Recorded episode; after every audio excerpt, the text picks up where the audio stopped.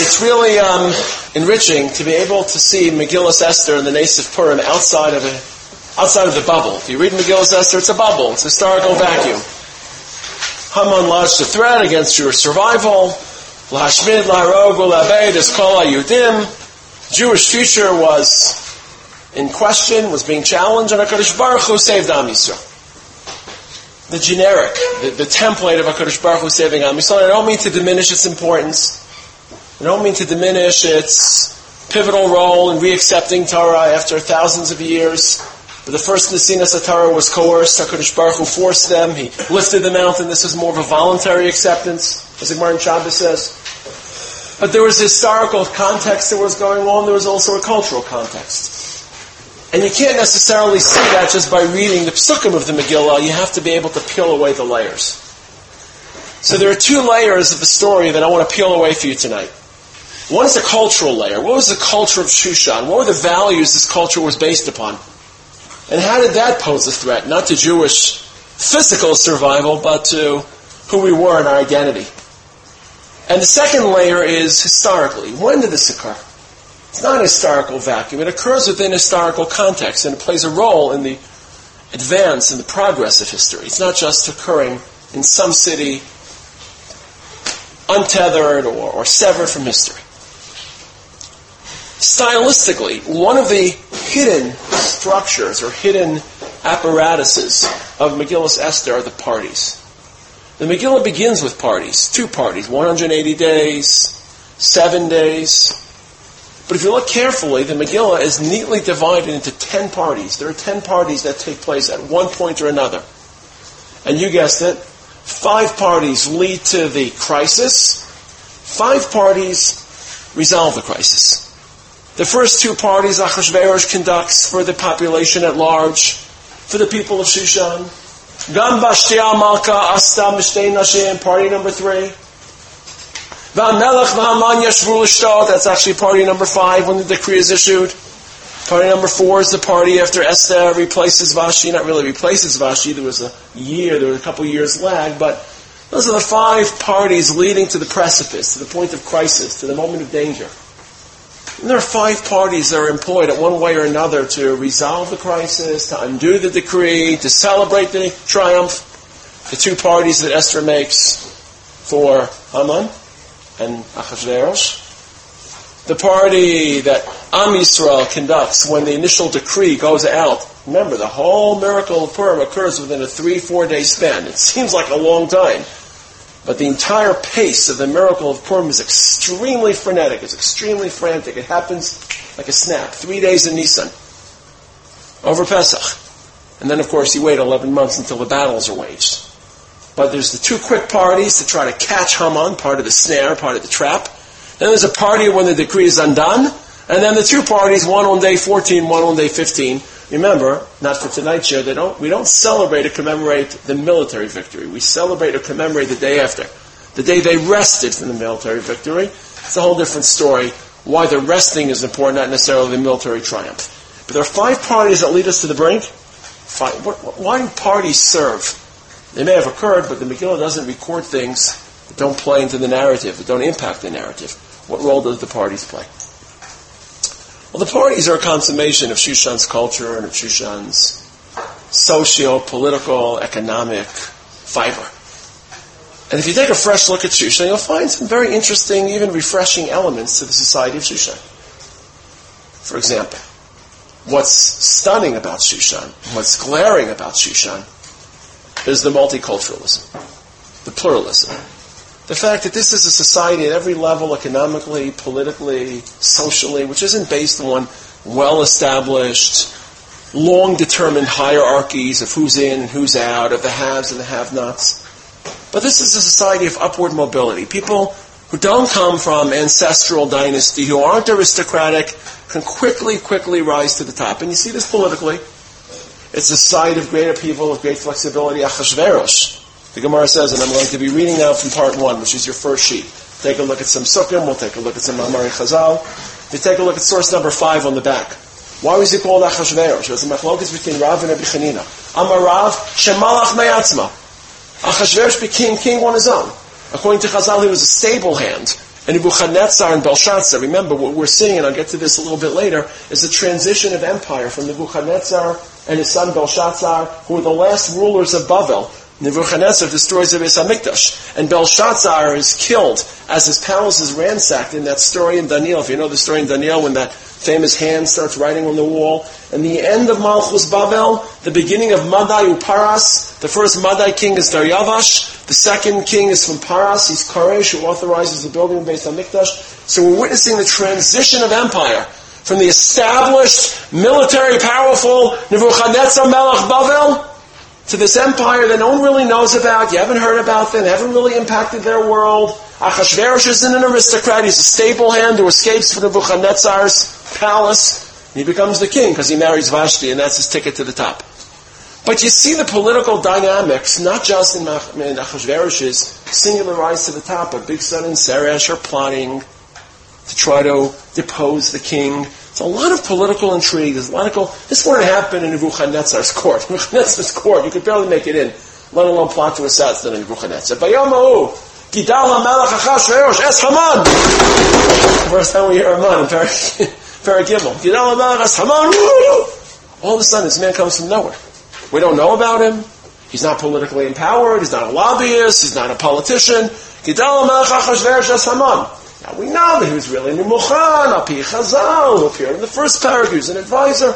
But keep in mind, even the advisors, do you know how many political underlings there are in Megillah Esther? If you take a look, the Roa Pnei Melech, the Chashtar Pnei Melech, the Shomer Pnei Melech, the Shomer Hasaf, the Yoshvei Shara Melech, the Roa Pnei Melech. All of a sudden you go from a regime built on one totalitarian rule of Nebuchadnezzar and his successor Belshazzar to a very bloated but politically empowering bureaucracy, where everyone has power and everyone is sharing power. And of course, the deposing of Vashti and the replacing of Vashti with a Jewish refugee from Yerushalayim also indicates when can a Jewish refugee all of a sudden become king or queen a few years after they left Yerushalayim. And the Megillah makes us know that these were the people, Mordechai and Esther, left Yerushalayim. They were part of the exiles the Imagola, Im Yechanya, Melech Yehuda, the Megillah emphasizes these were Jews who were refugees, who were exiled with Yechanya. That was actually the first Gullus, not the second Gullus, the Gullus of Yehoiakim, not the Gullus of Tzidkiah, the first Gullus, 18 years before the destruction of Beis HaMikdash. So all of a sudden you sense, in a very healthy way, this is a system of politics built on upward mobility. Mordechai replaces Haman. Mordechai Yoshev Bishar HaMelech on his own. He just enters, not on his own, he just barge in, but he wields his influence. So you see that politically, this is not a ossified or, or, or um, strictured system. And you see the same thing very, very clearly at the party. And the party becomes almost an icon that captures this pluralism, this multiculturalism. It's very clear that this is a party in which no person will be forced to eat, drink, or behave outside of their cultural mores. And Megillah Esther stresses that. If you take a look at some of the psukim, okay, Source number one, line four. I'm just trying to give you some sukkim to help demonstrate this. V'kelim v'kelim shomim. You could drink it whatever you wanted. If you're a accustomed, remember, this is 127 different provinces, 127 different cultures, 127 different languages, maybe not 127, but more than one. Different drinking styles, different eating styles. V'kelim v'kelim shomim. But it goes further than that. Source number one, line five. No one was forced to drink. You like to drink, you can drink. You don't like to drink, you don't have to drink. And remember, keep in mind, politically there are a lot of rules. Megillah Esther is laced with rules. The word das, das hamelech in Amosim, appears 18 times in Megillah Esther. There are rules about the chatzar pnimis, the chatzar chitzonis. You can't come speak to the king unless he sticks out a scepter. Where the women go at night, who greets them. It's a very, very clearly legislated environment. But these parties, Drink if you want, drink if you don't want. Drink your wine, we'll see Chazal pointing this out. Drink your beer, drink your ale. Not chas v'shalom to impose on any one person the culture of a different person. Bachatzar, ginas, bisan hamelach. I don't think I, I emphasize. this. line number two. Bachatzar, ginas, bisan hamelach. So what are Chazal darshan? Let's take a look at some of the drushes of Chazal. Turn the page. Line, source number two. Bachatzar, ginas, bisan hamelach. Rab Bishmuel, Chanamar. Harai l'chatzer l'chatzer. Harai Lagina, Lagina. Harai Labisan, Labisan. You wanted to drink in the outside chatzar? You can drink in the outside chatzar. You wanted to drink in the inside room? You can drink in the inside room. You wanted to drink in the bisan, like this veranda in between? You can drink in the bisan. Everyone was accorded their cultural comfort level. No one was forced to act outside of their ethic, outside of their cultural background. Harai lekesef, Rabbi Yehuda says. Gemara continues, source number two, line two. If you like to drink out of gold, out of silver, you drank out of silver. Harai lazav, lazav. If your stature was gold, it's very democratic, very pluralistic. Those who were used to drinking out of gold were given gold goblets. Those who were drinking out of silver, silver goblets. Those who were drinking out of copper, copper goblets. Amr of Chanan, Malame, the last part of that section. Shekol echad vi echad. Hesheo Mi'aymi dinaso. They actually brought wines in from every single province. Wherever you live, your wine was poured in. That you should not, chas v'shalom, have to drink or eat another type of wine that you're not accustomed to. A lot of respect. A lot of embracing. Everyone's even. We're not trying to impose one controlling ethic over everyone.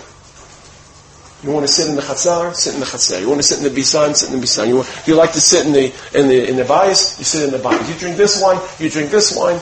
This is a medrash in Esther Rabbah, source number three. Ashtiyah chadas enones. Kedas kol makom b'makom. Chadas Enones, no one was coerced, no one was forced to drink. Is atar, this is in Aramaic. Is atar deboy megam basar kin shasim. Some places like to eat before they drank. So in those cases, you came from a place to eat before you drank, you were given food and then wine. Is atar, the end of line three, end of source three, the shasi, basar kin megam. In some places they would drink and then they would eat. Kadas ka'uma Every single cultural background is respected, is accommodated, this is a society of democracy. This is a society of multiculturalism. This is a society of pluralism. No one is coerced politically. No one is coerced culturally. Even the Jews aren't coerced. Chazal tell us, and we'll see some of these psukim later, the food was kosher. Vashtiach chadas enones. We could see it now, source number two. Chadas enones. Amr of Chanan, line number three, source two, it's the Gemara Megillah. Amr of Chanan Mishum Rabbi Meir. Kedash Shiltara. The wine was kosher because the Jews have their rituals. The Jews have their kosher wines. It's just like the, the Irish have to be accommodated, and the Greeks have to be accommodated, and the Germans have to be accommodated. The Jews have to be accommodated with kosher wine and kosher fruit.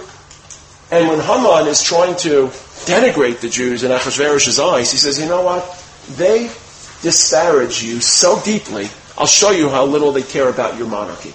Says if there was a fly that fell into their wine, they would drink that wine. They would take out the fly and continue the wine. But if you touch the wine, they won't drink it. Of course, you won't drink it a yain akum. So there was so much. They were mashgichim at the party to accommodate the Jewish needs. They sold the hot dogs outside of the, you know, the baseball stadium to make sure the Jews had their kosher hot dogs. So the point is, what's so bad? This is a great society. This is our society. This is democracy, pluralism, tolerance, acceptance, different languages. Remember, it's not just the parties, but the letters. Look at the end of source one. Turn the page back. וישלח צברים אל כל מדינות המלך, אל מדינה ומדינה ככסבה, ואל עם ועם כלשונו. For instructions in English, press 1. Parados Alexandre, uno dos, press 2. I'm not even going to go there, you know, in Russian, Russian. Uh, just press whatever number you want. You got your instructions in whatever language you wanted. Drink whatever wine you want, eat however you want, where you want, from what you want. No coercion. You want to be president. Even a Jewish slave girl that escapes from Yerushalayim, an orphaned Jewish slave girl. She is so low in the food chain. She can become the queen. So what's so bad? What's so terrible? This is our society. You see, what happens is in a society in which there's no controlling ethic, no controlling political ethic, no controlling cultural ethic, no controlling racial ethic, no controlling ethnic ethic, you know, we don't come from the same ethnicity, we don't come from the same race, we don't come from the same religion. Those are normally social cohesives. They bind people together. We're all t- Italian. We're all Protestant. We're all Protestants. We're all uh, uh, Caucasians. We're all in a society which shatters any cultural ethic, no coercion, no dialect, no, everything is pluralistic. There's one value that rises to the top. And there's one value that's colorblind and race blind. And that's the value of money. Because money is universal. Money, wealth, success, that knows no boundaries. And that is precisely, precisely what happens in Shushan. There's no political ethic. You can be uh, a Belshazzar, you could be a Median, you could be a Persian, you could... No ethic. You're welcome to join the government. There's no dominating cultural background that's necessary to get into the party. Just come, drink whatever you want. So what's the one ethic that everyone idolizes, that everyone celebrates, that everyone understands? Power of gold. Power of currency. Power of wealth. And that's what you're seeing on display in Shushan. Amazing, amazing Gemara. Take a look at the first source in the Gemara. When Chazal read the Megillah, they realized there were these hidden layers, and to illustrate the layers, they would quote psukim from Tanakh and darshan the psukim. So this is based on a pasuk. I forget who darshans it, it is. The Adai thing, I forget who darshans it, but source number one. It's a psicha. It's taken from Esther Rabbah. It also appears in the Gemara. Achashverosh Rosh Lamochrim. Haman Rosh Lakonim. Achashverosh was the first purchaser, seller, and Haman was the first purchaser. What is this referring to? This is a society that's so deeply premised on money and wealth. And it's so clearly premised on wealth if you take a look at source number one. This is not just a party of food. This is a party of wealth. Bahar also, as Osher Kavod Malchuso, he was displaying his wealth. The Esyakar Tiferes Fidulaso. It was on public display. And Vashti was also displaying her wealth. Source number one, line number six. Remember, Achashverosh inherited wealth. In 127 countries were paying taxes. You can't have a party for 180 days without someone footing the bill. And while everyone was frolicking and rocking in Shushan, the villagers across this 127 province confederation were paying taxes through the nose. Chazal Darshan, I'm skipping around. Source number five on the back. Remember we said that according to Rav, he was called Achashverosh because somehow that phrase is Malach Me'atzma, who is self-appointed. According to Bichanina, Shakol Nasin Russian Biyama, Achashverosh, everyone became poor. Rush is another term, another uh, name or another phrase for poor. Hakol Nasin Rush Biyama, Shinen Rav Yasem Melech Achashverosh Mas, he's taxing people through the nose. So that everyone can frolic and live it up in Shushan. There's no work ethic in Shushan. Everyone's enjoying. There's a distribution of wealth. There's a disparity between wealth. And the poor are paying through the nose, so the rich can live it up for 180 days and feed themselves in some orgiastic vomiting, uh, eating session. And that's what the parties capture. The parties capture the opulence, the wealth, the affluence. And it's not incidental that Haman purchases the lives of every single Jew for 10,000 shekels, because even genocide has a price in a market-driven economy. As long as you pay the price, you can eliminate an entire people. And Chazal said, Achashverosh Rosh Lamochrim, Haman Rosh Lakonim. People bought and sell before, but this was the epitome of a marketplace because it wasn't just a market economy, it was a market culture. It was a culture that had no ethics, so the ethic became wealth. Wealthy people became celebrities. Scientists weren't celebrities. Political leaders weren't celebrities. People were celebrated because of their wealth. And the party was a celebration of wealth. I remember uh, touring in Buckingham Palace, I think. And I was looking through the display case and I saw salt shakers. And I asked the tour guide, those don't look like salt shakers. Said, you want to hold up your... Uh... These salt shakers were the size of that coffee mug, larger. I said, I mean, I love salt, but how could you drink so how could you eat so much salt? And the tour guide explained to me, you didn't bring salt to the table in medieval Europe to use it. You brought salt to the table just to show how wealthy you are, because salt was a precious commodity. And you would put a cup of salt on the table, and you'd show everyone how much salt you owned, just to show everyone how rich you were. That's the expression, is it worth the salt?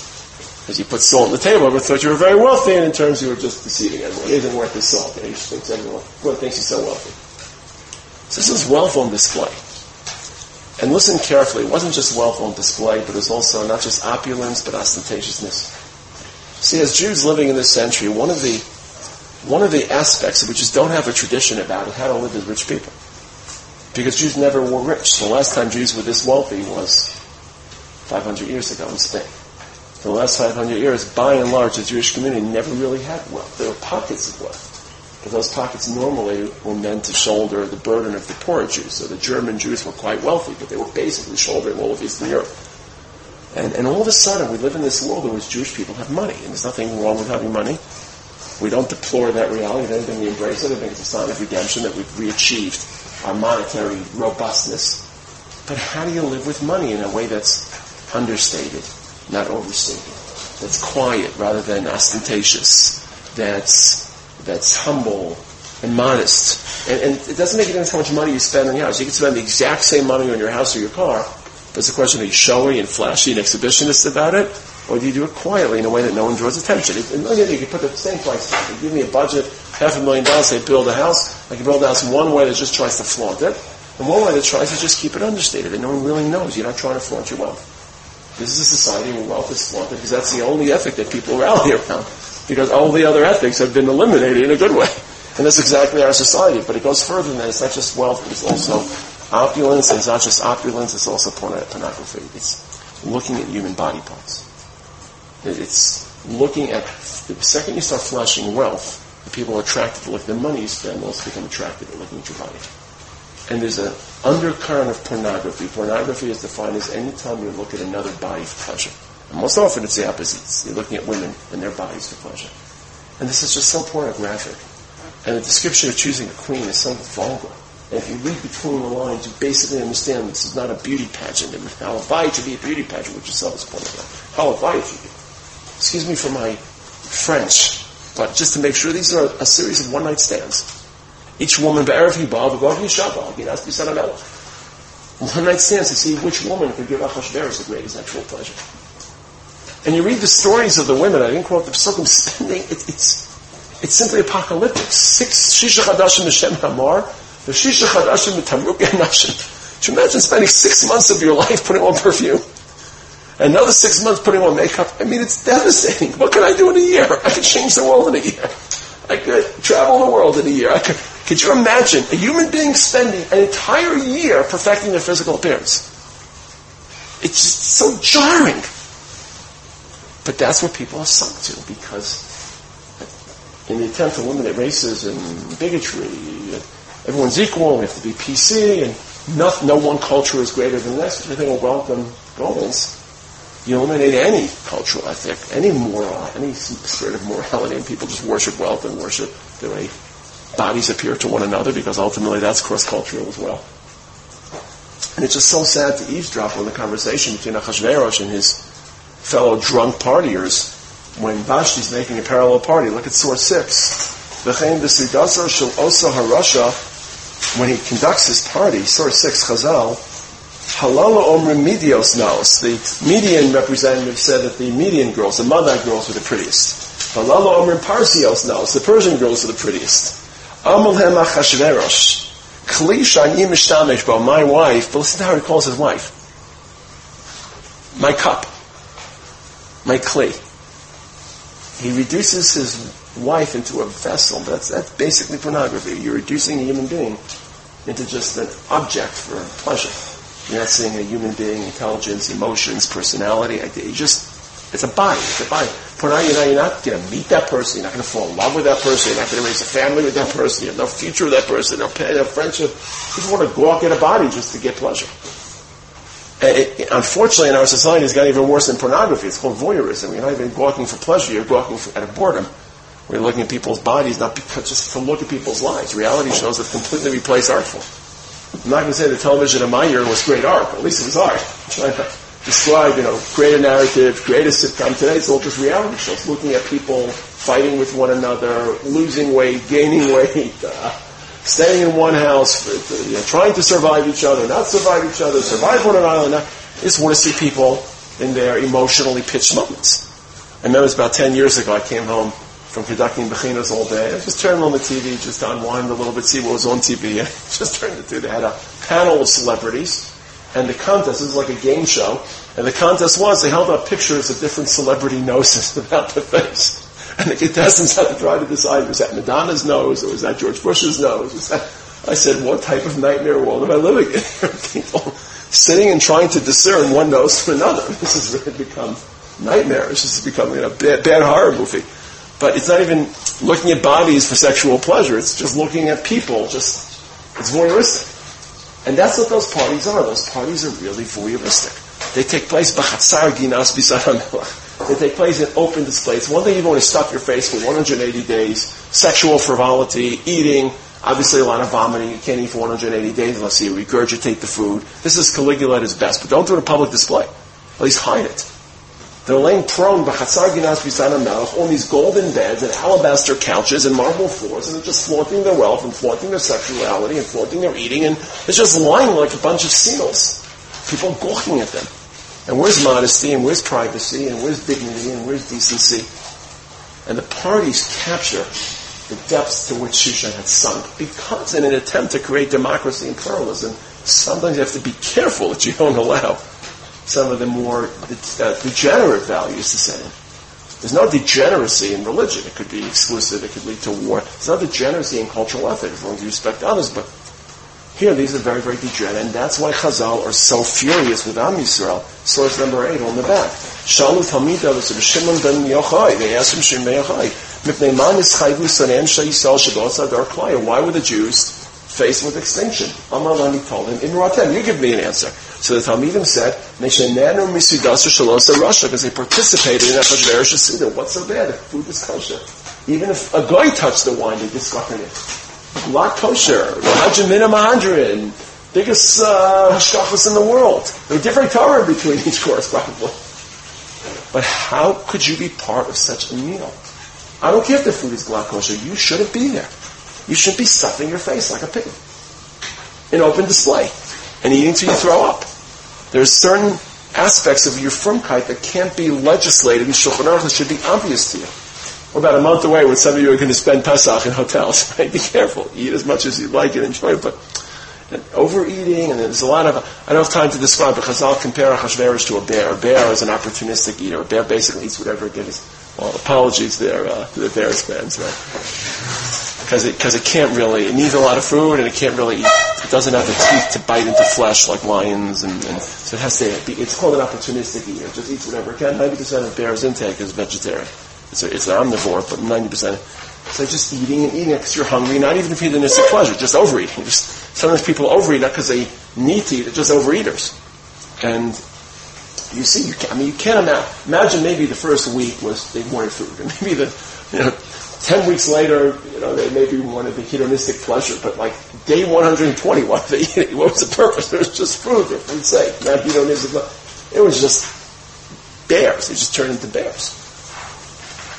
And that's why the Jews are so severely imperiled.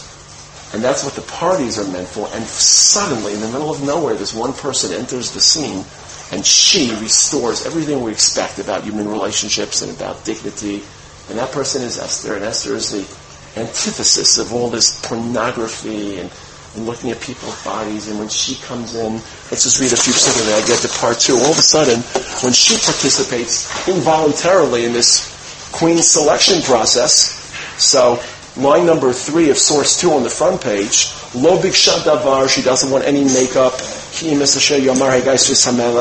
and in all this gawking of physical appearance and clothing and gold and externals, all of a sudden Esther is associated with one word again and again and again.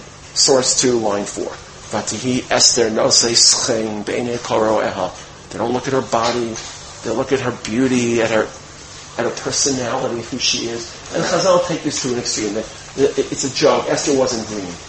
They don't turn Esther into a green complexion. She wasn't a, know, Hulk's wife. They turn Esther into being green just to debunk everything that's going on around. She wasn't concerned with the same pornographic uh, uh, immersion that everyone She didn't spend six months with perfume.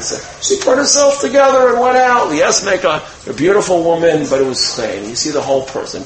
Please don't get me wrong. Don't any of you marry a girl until you feel irrepressibly sexually attracted to the girl because that's part of healthy marriage. There's not anti-feeling sexual attraction. And don't tell me the worst thing you could do, and don't you ever, ever say this to yourself with your Rebbe, you know, there's good chemistry, chemistry, schmemistry. You're not marrying a test tube. Make sure you're attracted to her. How do I know you shouldn't marry a girl until you have trouble having kavana during Shemoneh Esrei? If you don't have trouble having kavana during Shemoneh Esrei, that means you're not romantically attracted to her. Okay? So you say, I already have trouble having kavana. Uh, You'll know the difference in that time you can't think, you can't, that, that's necessary, but it's got to be a whole person. Values a personality or a family or background or hopes. And it's just so dangerous. What's, what's happening to your marriages is so dangerous because you're letting television, movies, and media dictate what your expectations in marriages are. I mean, 10 years down the line, you'll be the victim. Woman won't be the only victim. You and your marriages will be victimized by this false expectation of what you expect in a marriage. There's no way she can provide that as well as have children, raise a family, cook children. I mean, not, that's not what a marriage is built on. And Esther all of a sudden, Lo Dabar, the end of source 2, Vatisachin B'chesed L'fanav. Source number 4, when she enters Achashverosh's palace, Vatil Bash Esther. Oh, so now she's putting on clothing. What's she wearing? Vatil Bash Esther. Malchus. Dignity. She's wearing clothing, but that's what the, not what the Megillah describes. Vatil Esther, Malchus. Dignity. She walked into a room, everyone could feel it. Close your eyes for a moment to yourself and ask yourselves the people in your life that carry themselves with dignity. You know the difference. People that hold themselves in a certain way, talk in a certain way, behave in a certain way. Dignity. She's a person of dignity. You see, you're attracted to them. Yes, they've got life well. It's done well. It's together. They, they know what they're doing. They don't do crass things. They don't sell out for the moment. They don't act in ways that are debasing or, or dehumanizing to themselves and to others. And again and again, Be'inav, the end of source four. And source number five, Yimatzasi. Again and again, the word Chain is associated with Esther. And her parties are parties of Chain. They're parties of purposes. They're parties not just to eat and frolic, but parties to try to save people's lives, or to distribute Mishloach Manas, or to distribute Matanas Levyonim, or to celebrate life, not to celebrate genocide. And even the location of the parties is important. Source number five. Melech Shav, Miginas Habisan. Remember Achashverosh runs out in anger. He runs out to the Chatzar, because where Esther's party is taking place? In the inner rooms.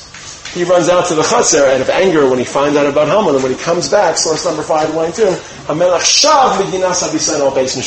Even the parties, when they're necessary, they're understated, they're private. Esther restores tznius to the proceedings. And tznius doesn't mean that she has the longest sleeves. That's just one expression of tznius. Sinus means she's not interested in people gawking at her. She breaks the voyeurism of Shushan. She's not spending six months in makeup and perfume. And also, she doesn't talk about herself. She doesn't want to put herself on display. Source number two, very important pasuk, one of the hidden psukim of Megillah.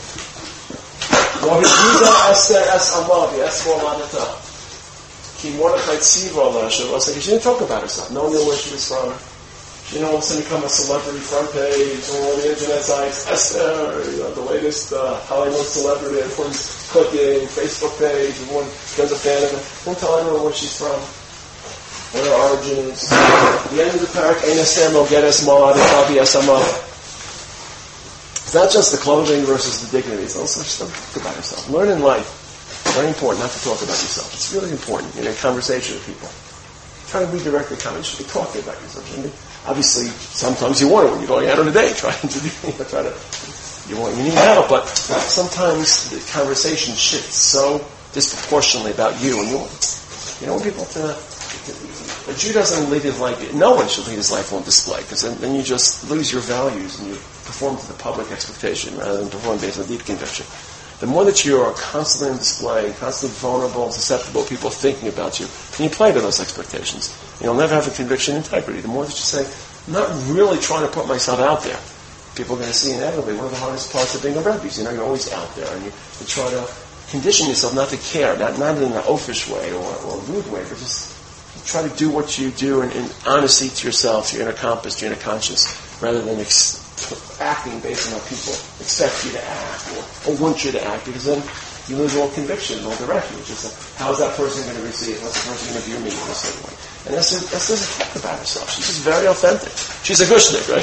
She's got that, doesn't dress the part. She's just very, very deep and personal. And, and Chazal talk about it so we're really running out of time for part two, but you look at source number seven, Chazal talk about that her grandmother was really the source of her tznius. Who was Esther's grandmother? Which Shevet did she come from? Binyamin. Who was the mother of Binyamin? Rachel. So the Gemara says in Megillah, source number seven, Yud Gimel, Rachel started the legacy of Tznius. Shaul was the recipient beneficiary of Tznius, and then the next queen, king, was Esther. What was Rachel's Tznius? Don't talk about her sheitel, don't talk about how long her hemline was. What was Rachel's Tznius, the Gemara says? What? She gives a code saying, why is that Tznius? That's selflessness, that's chesed, because she doesn't see herself as a center of attention. Okay, so you may. Tznius is based on knowing that you're not the center of attention. You're not the center of every moment. You're not the center position of every conversation, of every wedding. You're able to cede place to others. You're able to give the space to others, whether it's space, conversation, interest, attention. In this case, the men you've been waiting to marry for seven years, which obviously is, it, I won't call excessive. It's the highest level of tznius. And then when Shaul gets appointed king, the Gemara says, which we're not going to read together, he doesn't tell anyone. Sound familiar? Doesn't tell anyone he's the king. Shmuel sends him home and says, wait until I call you, become a sleeper cell, sleeper king, and tell anyone he's the king. And Esther learns from Shaul. That's the subdrama that takes place in Shushan.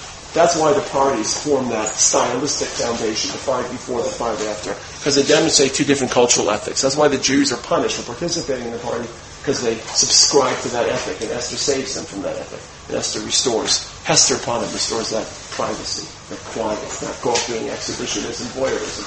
that reality show. It's not pornography. It's not opulence and wealth. It's just understated. It's a very important word to learn, guys. Understated.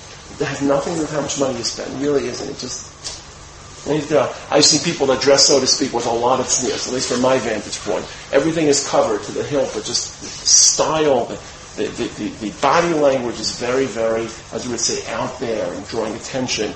Then there are people that, you know, dress in, it's, yeah, when you look for tznius in, in a wife and you look for tznius in people, don't just look at physical covering, that's also important. But look at the, it has nothing to do with whether they're a doctor or a homemaker. I've seen homemakers that don't have tznius and women doctors who do have tznius. It's just a question of and it's not just limited to women.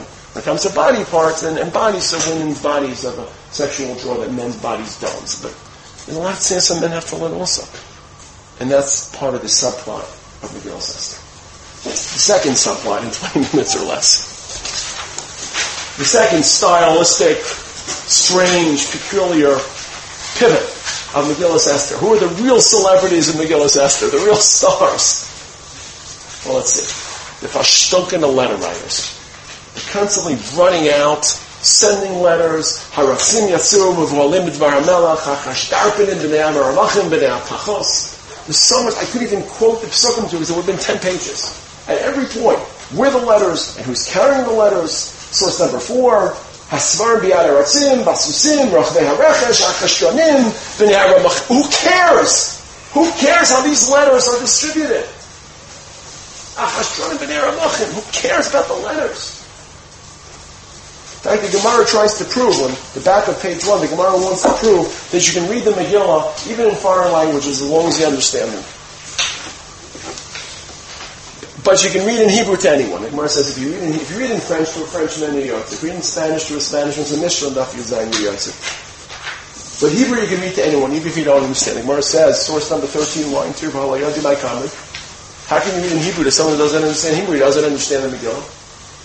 Where it says, look at this line. Maskipla Ravina, the last part of source 13.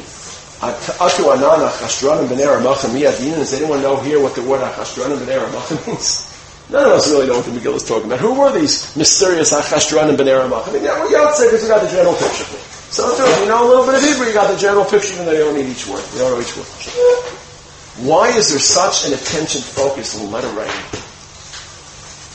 So much so, and I'm really hustling now, if you take a look at source number one, when the Megillah is written, Vatichtov Esther, these are two psukim in Parates, Hamalka, very important psukim, Bas Avichayel, Mordechai Yehudi Kol Tokef, Lekayim es Igeres, Hapurim Mazos, the Megillah is called an Igeres. Then the next pasuk, by Shlach Svarim, it's called a Sefer. Sefer is more formal. The guy's learning Gittin, Sefer Krisos, Sviras Nam, it's supposed to an Igeres.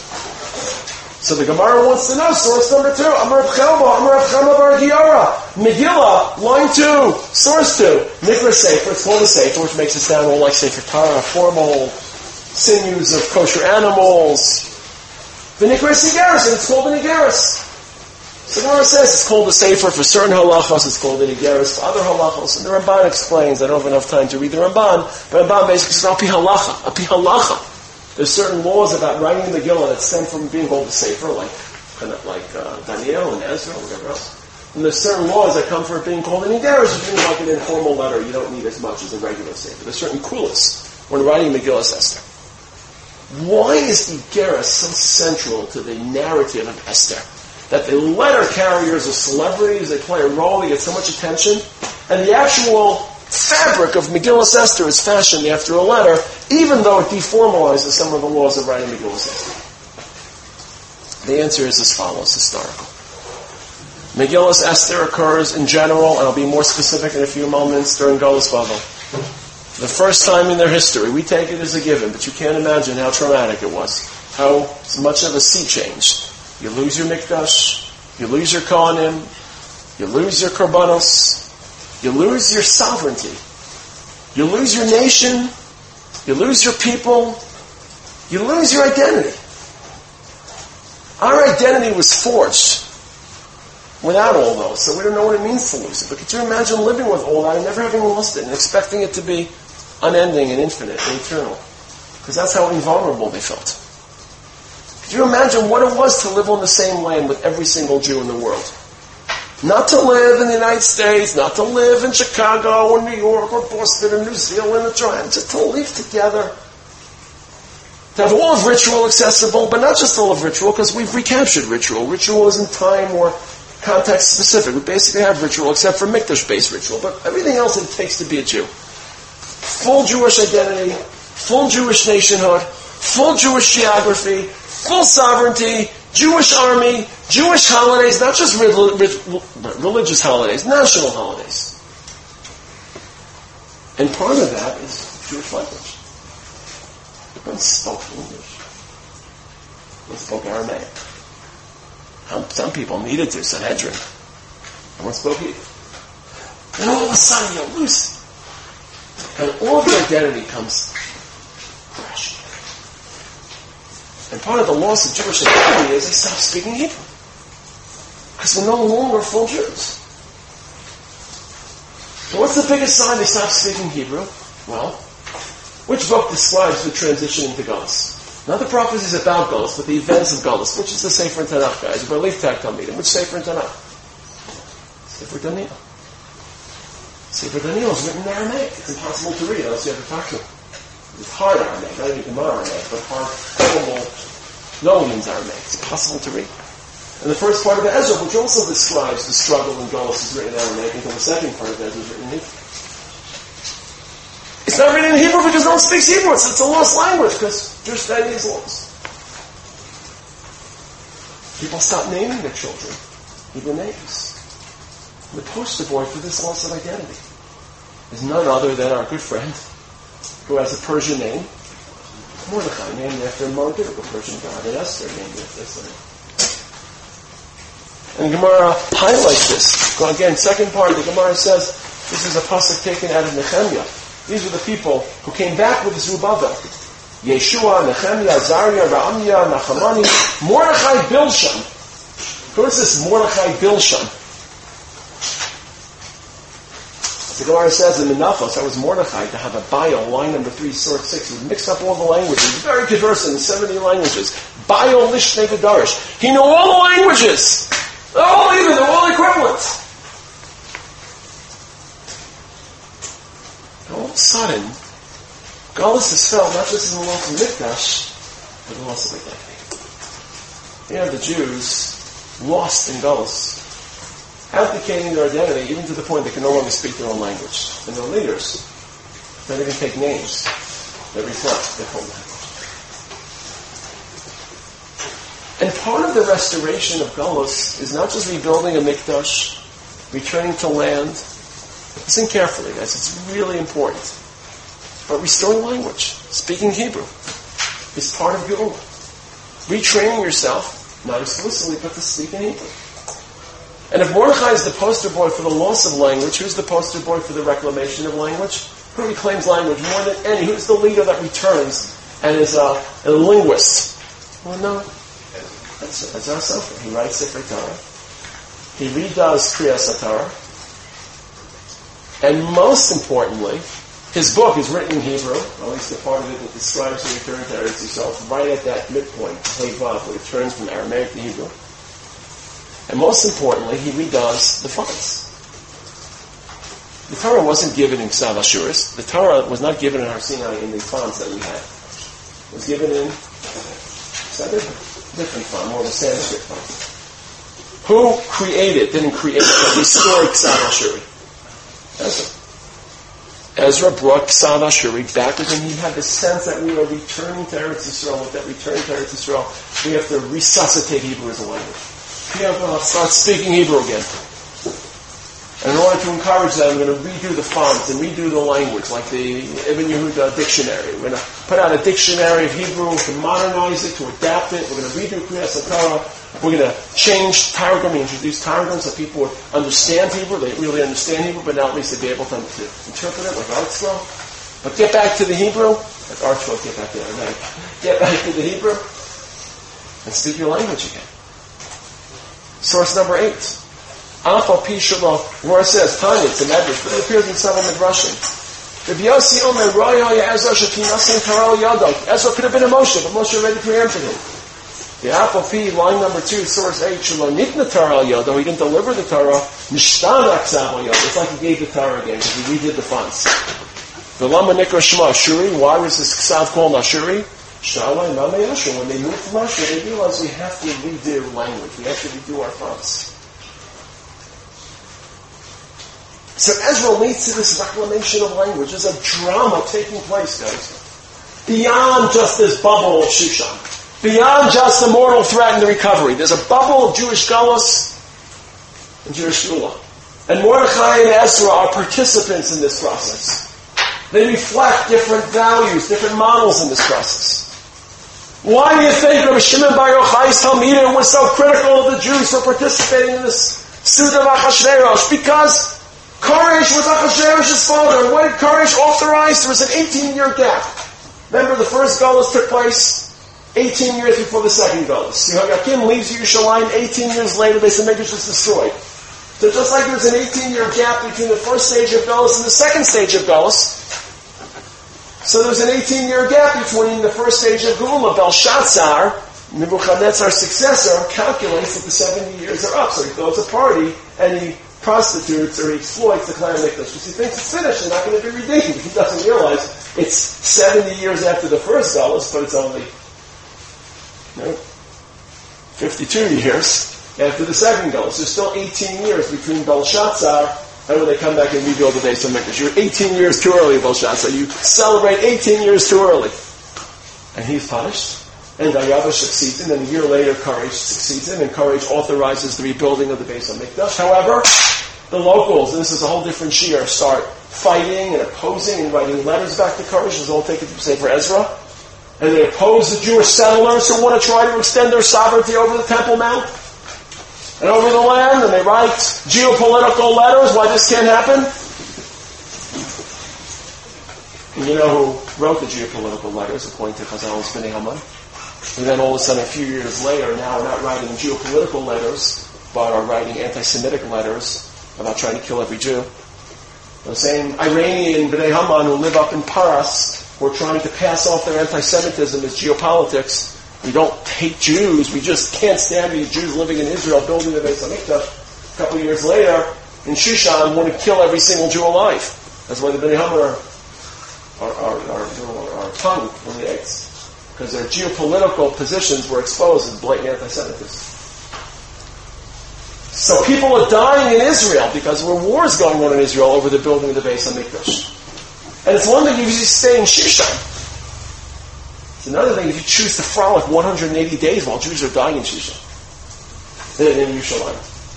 The Megillah is really a tale of two cities. Jews had already returned to Eretz Israel building the Beis Hamikdash, sacrificing their lives, exposed to terror. I'm not making this up, guys. This is straight out of Ezra. So it's one thing you stay in Shushan, that's your choice, but you don't celebrate when Jews are dying. You don't participate in Yom HaSherosh. How dare you? It's a larger historical context to Megillus Esther. Megillus Esther is in a bubble, it's in a vacuum. It's part of the Golos and Gula. And when they're staying in Shushan, they realize the Geula, which was stalled a few years earlier, will now advance because they have a sign from Hashem. Koresh authorizes the rebuilding the foundations, but it stops. And then a few years later, somewhere in those 18 years between Koresh's initial authorization and the final, that's when Megillus Esther occurs. The Nes firm occurs in that 18-year window. Between the first authorization of building the foundations, which was subsequently stalled and blocked, and the final boom. That's when it occurred. So it wasn't just some miracle, but it taught the Jews that this Geula was actually happening, that Hashem was with them. And that's why the letters are so important. I don't have much time to do it very quickly. Letters are fundamental to the empire of Achashverosh. This is the period in history when letters are becoming popular because this is the first time in history of multi-regional empires. Till then, empires were region specific.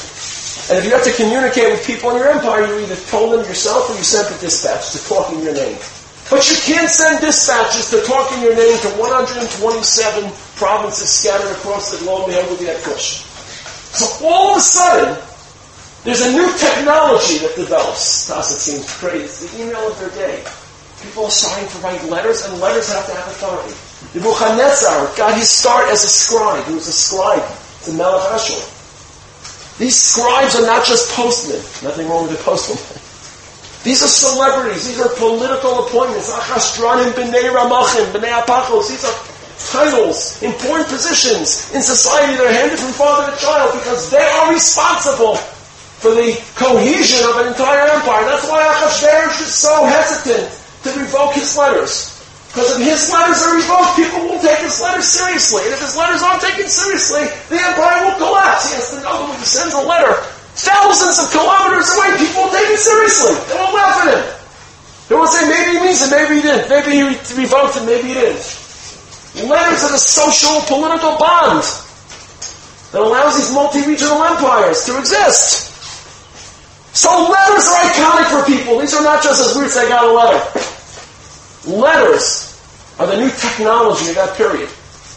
Starts in Nebuchadnezzar's day, but really begins, and you see this in Ezra, they're constantly writing letters back and forth. The people write letters, and the Tanakh is, is, is adamant about these letters, stresses these letters. That's why Megillah Esther describes the letter carriers, because they were pivotal members of this culture. That's why when Esther decided to frame Megillah Esther, she said it should be a safer, a part of Tanakh, but also an Igeris, to remember the letters. What was so important about the letters? Because all the letters that went out. Please look at the source of what I just took the sources. Part two. All the letters that went out. I hope I have the something for you. Part two. Where's this here?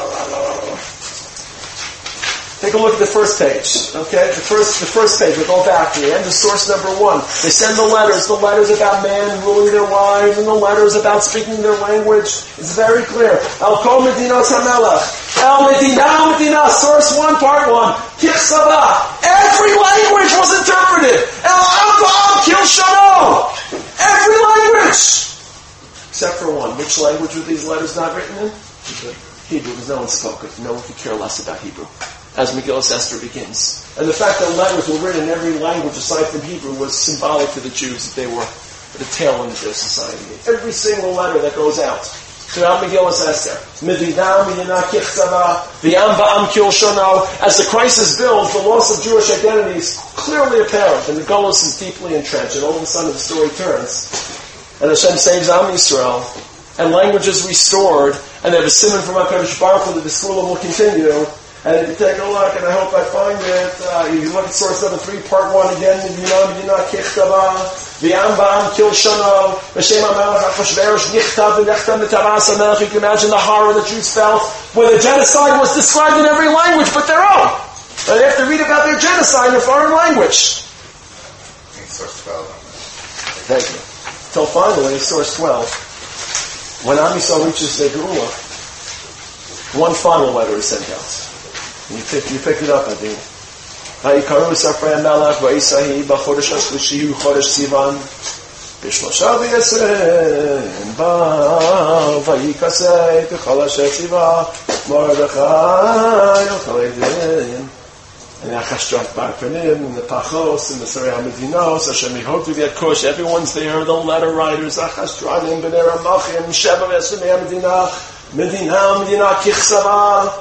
Kil shana. V'ala yudim kichsavam b'chil shana. Finally, Hebrew makes a comeback.